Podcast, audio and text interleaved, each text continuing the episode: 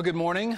If you have your Bibles, God's word to us today comes from 1 John chapter 5 starting in verse 6. 1 John chapter 5 starting in verse 6 here in just a moment will be God's word for us today. Now, if you pay attention to our culture and if you pay attention especially to our media consumption, one thing that you'll see that we are fascinated by is courtroom drama. Right, the title of today's sermon is God's Testimony Concerning His Son. And we, as human beings, we're fascinated by courtroom drama. I mean, think about it. I can still remember an entire nation being glued to the TV when I was like seven for the O.J. Simpson trial. I mean, think about the movies that we watch classics like To Kill a Mockingbird or A Time to Kill or A Few Good Men. I mean, I could watch over and over and over again Jack Nicholson yelling at a young Tom Cruise, You can't handle the truth, right? Or think about Law and Order, was such a successful show. Or Judge Judy. Anybody ever watch Judge Judy? Right? We're fascinated with courtroom drama. We can't get enough of it.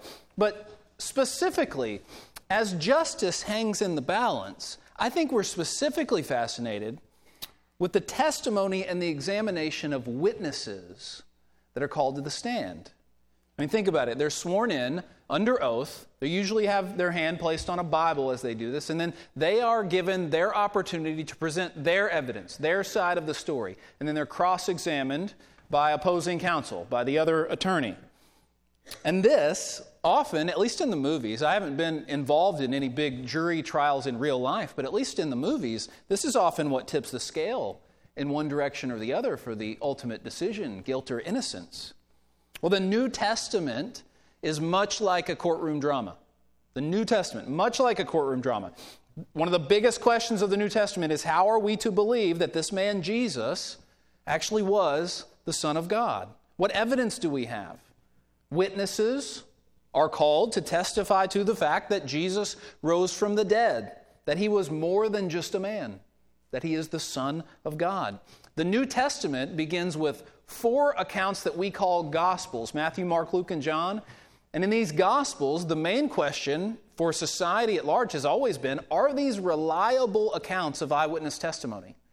Are these four Gospels reliable accounts of eyewitness testimony? There are some fascinating resources out there on this topic. This week, I hope to put a post up on our blog, on our website, of some really, really good, helpful resources that you can go to for that very question. Are these Gospels reliable accounts of eyewitness testimony.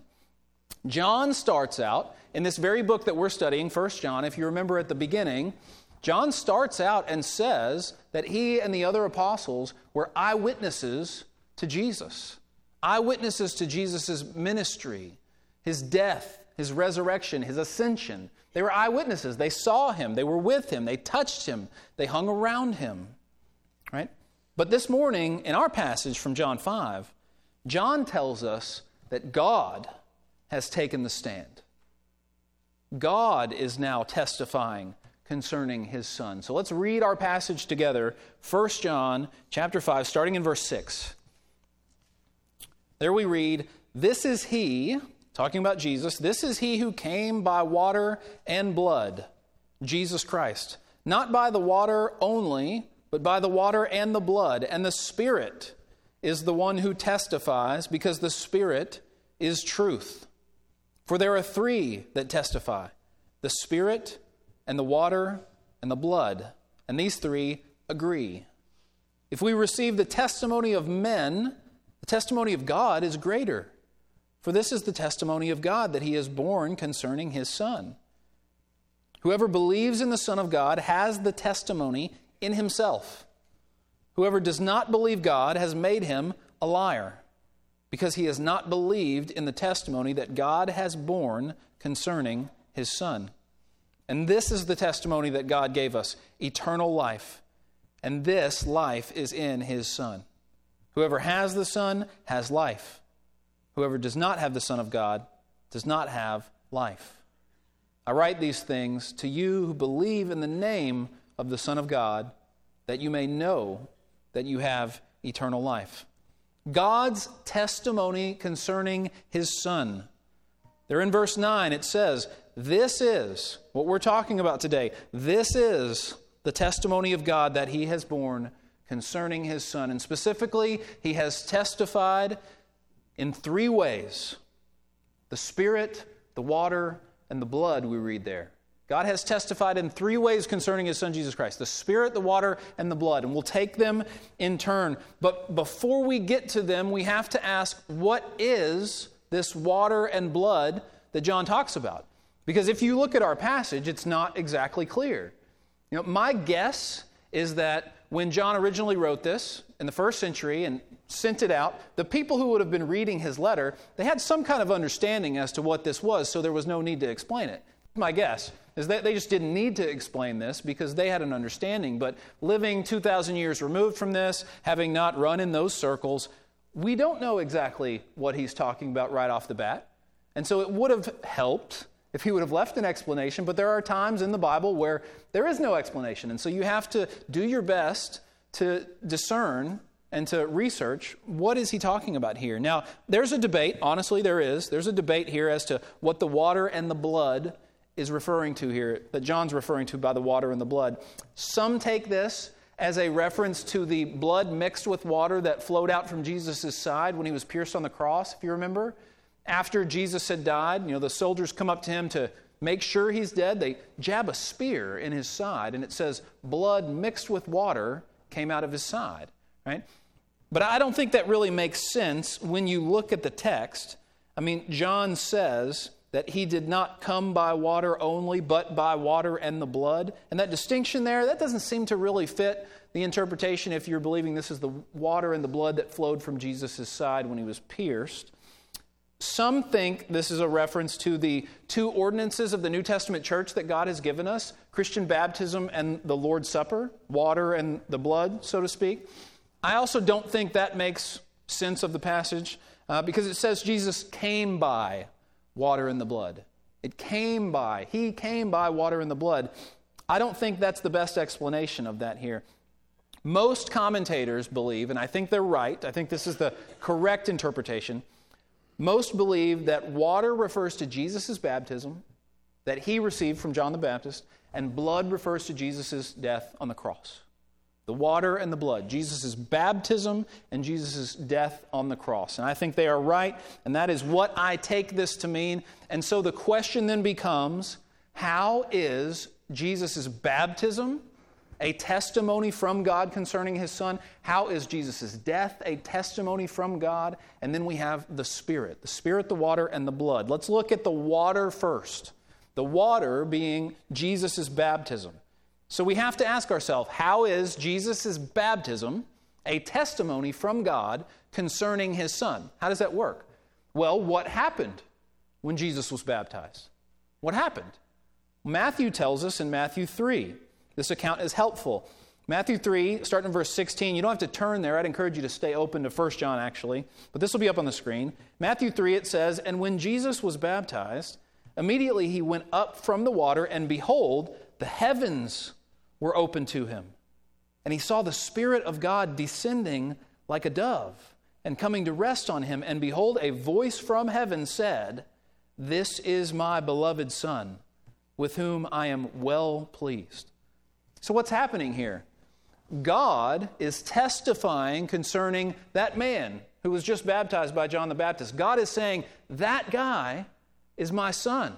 For everyone who is here, for everyone who is in earshot, so to speak, it seems like, he's saying, This is my son. This is the one that I have chosen.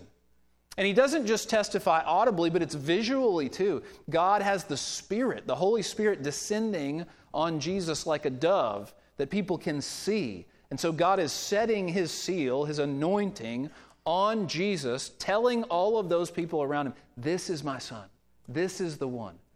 Interestingly enough, this is one of the places in Scripture where all three persons of the Trinity show up at the same time. We worship not just a simple God, but we worship a triune God that we like to say triune, Trinity. We worship one God in three persons. Father, Son, and Holy Spirit, all being God, all being distinct persons within the Trinity, and they're all here. But God is testifying both visibly and audibly concerning Jesus Christ. This is the one I have chosen to work out my plan. This is my son that I have sent into the world. I want you all to know that. It's kind of like if you're an employer and you were to receive a resume for a, a job that you were taking resumes for. Well, sure, the, the claims on that resume might be good, and those are good to read. And that person probably gives you some references, and yeah, you can call their references, but we all know those are the people that they wanted to give you as references. Those are the people they want you to call, because those are the people who are going to speak well of them, presumably.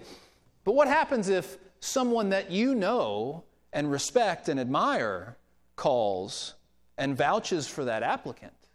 Well, then that, that changes things, right? That speaks a lot more than just the applicant himself. All right? So it's kind of like that. God is giving a witness to this man, Jesus. How are people to know that Jesus is the one? And God gives a testimony, a testimony of the fact that this is the one that I have chosen. Listen to him. This is the man that you are to follow. This is the one who will redeem the world from slavery to sin. And so, God's first act of testimony here, according to John in this passage, is Jesus' baptism, the water. But we've also got the blood, Jesus' death.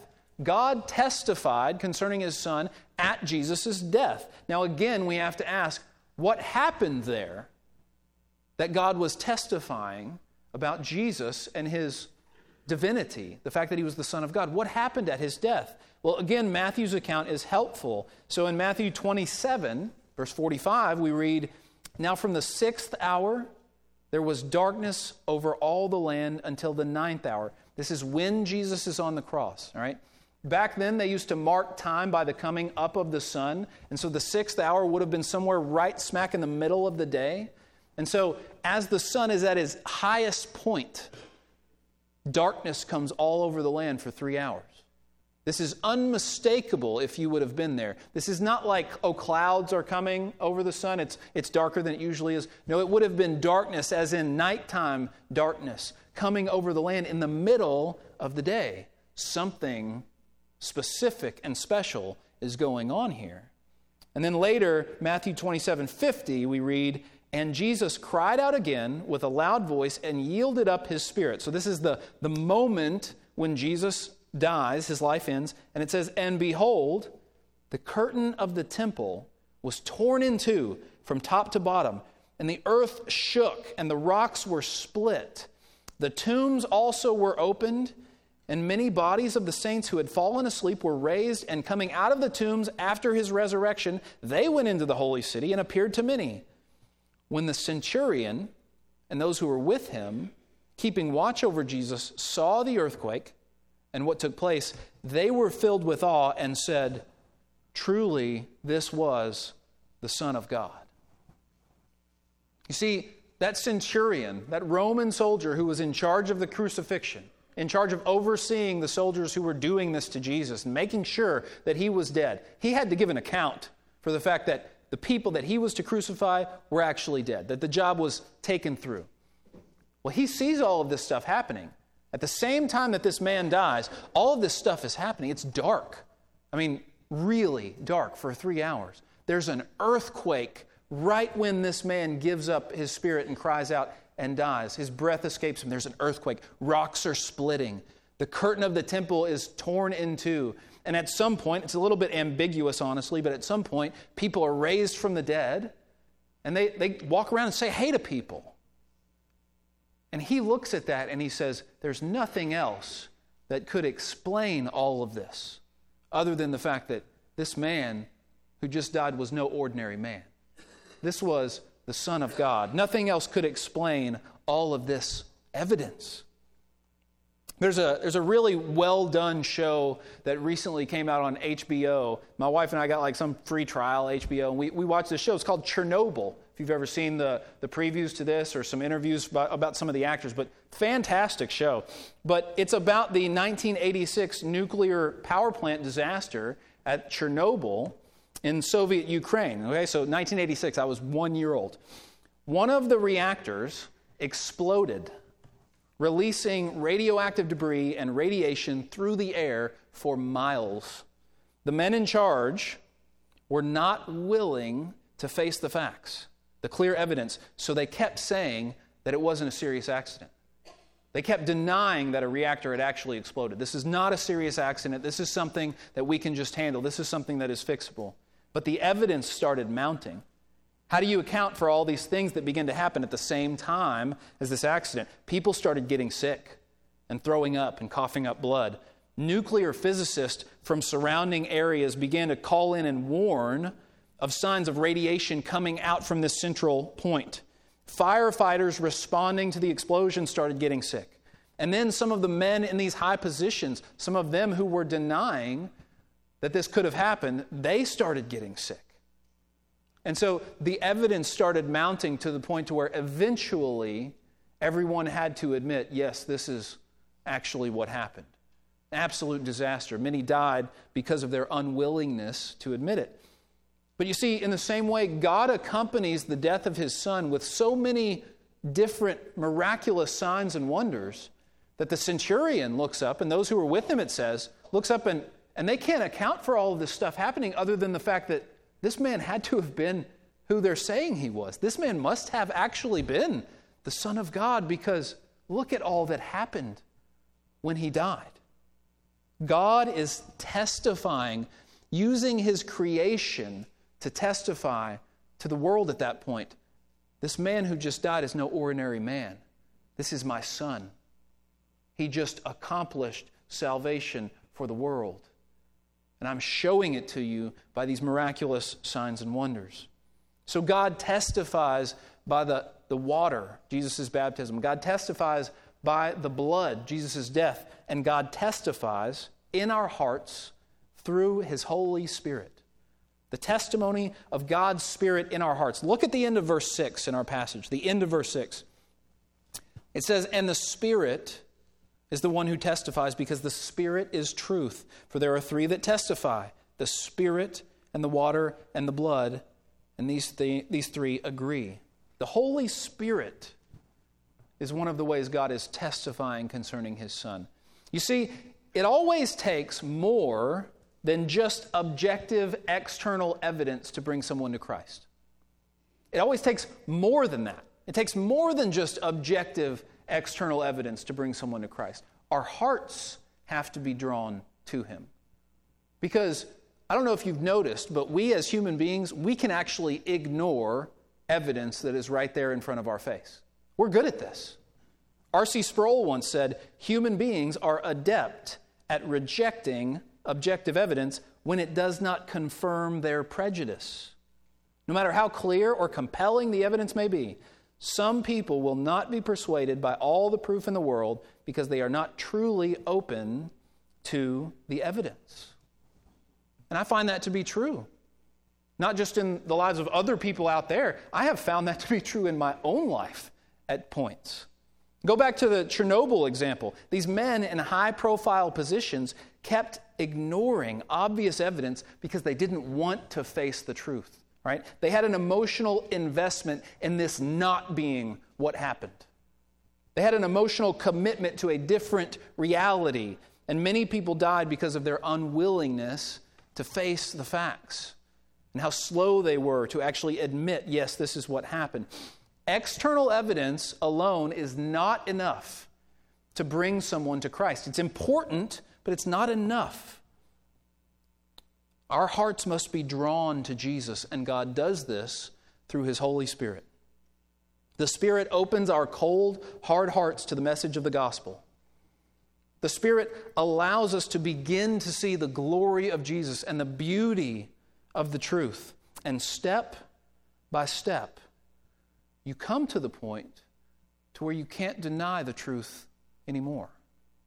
Step by step, you come to the point to where even though the external evidence is there, it's always been there, you begin to know it in your heart without a shadow of a doubt. Surely this is the Son of God. Jesus is who he said he was Savior of the world. He's the only way I can be reconciled to God. In John 10 27, Jesus says something short but profound. He says, My sheep hear my voice. What's he saying there? He's saying, Those who are mine, they recognize me. They recognize my voice. When I speak, their hearts recognize it. It's in a language that their hearts can understand. Have you ever had someone call you on the phone and you didn't have their number on caller ID, or maybe it's a landline, or maybe you can remember back before we had all this caller ID. Someone calls you on the phone, and all they do is they say, Hey, it's me, and you immediately know who it is, right? Like anytime my wife calls me from another number, if she doesn't have her phone or something, all she'll do is she'll say, Hey, it's me. And I, I immediately know who it is, you know, because I know her voice and because no one else really calls me. But I know her voice, okay?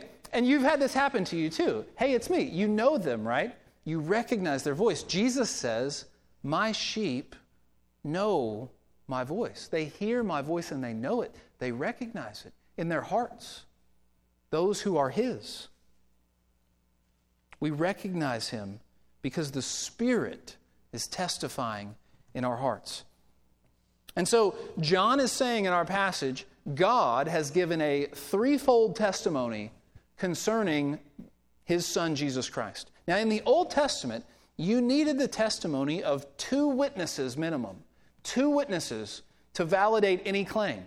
If you were going to, especially if you were going to put anyone to death, you needed the claim of two witnesses, not just one, but you had to have two. And here God gives us three the Spirit the water, and the blood. And one of the beautiful things about this is he has left us not only with the word, but with an ongoing threefold testimony the Spirit, the water, and the blood.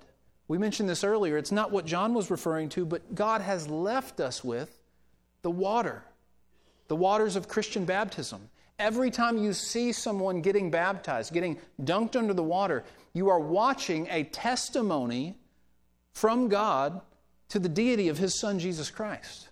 You're watching that testimony of that person who is putting their faith in Jesus as the Son of God and being buried with him and being raised to newness of life. He is the Son of God. We see it in baptism, we see it in the blood as we come around the Lord's table and we take that, that little cup of juice.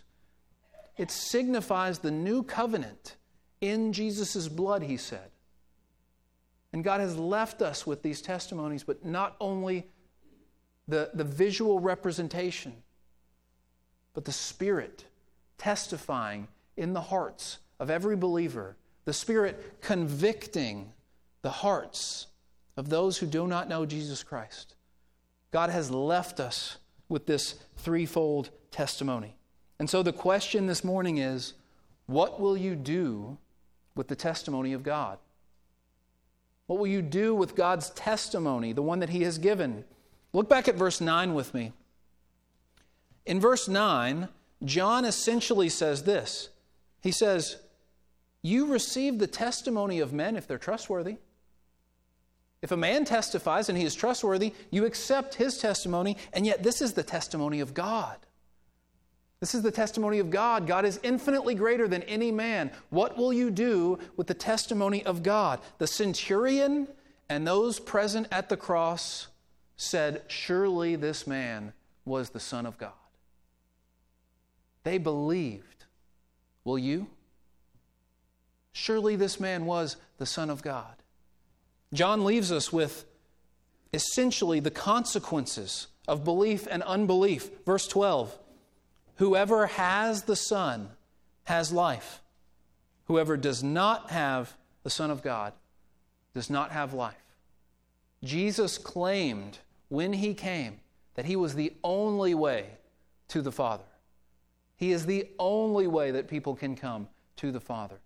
And John is saying the same thing. If you have the Son, you have life. If you do not have the Son of God, if you do not have Him, you do not have life. Is the Spirit opening your heart to this this morning? Is the Spirit opening your heart to God's message, to God's testimony concerning His Son? Has the Spirit been opening your heart to the truth? I wonder, is there anyone in here this morning that the Spirit has been opening your heart bit by bit to God's truth as we have gone through this book of First John? As we inch closer to its conclusion, has the Spirit been cracking open your heart? It's a question only you can answer. Let us pray.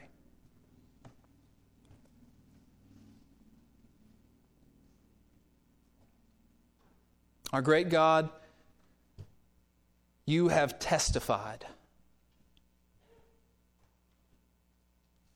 And the only thing that remains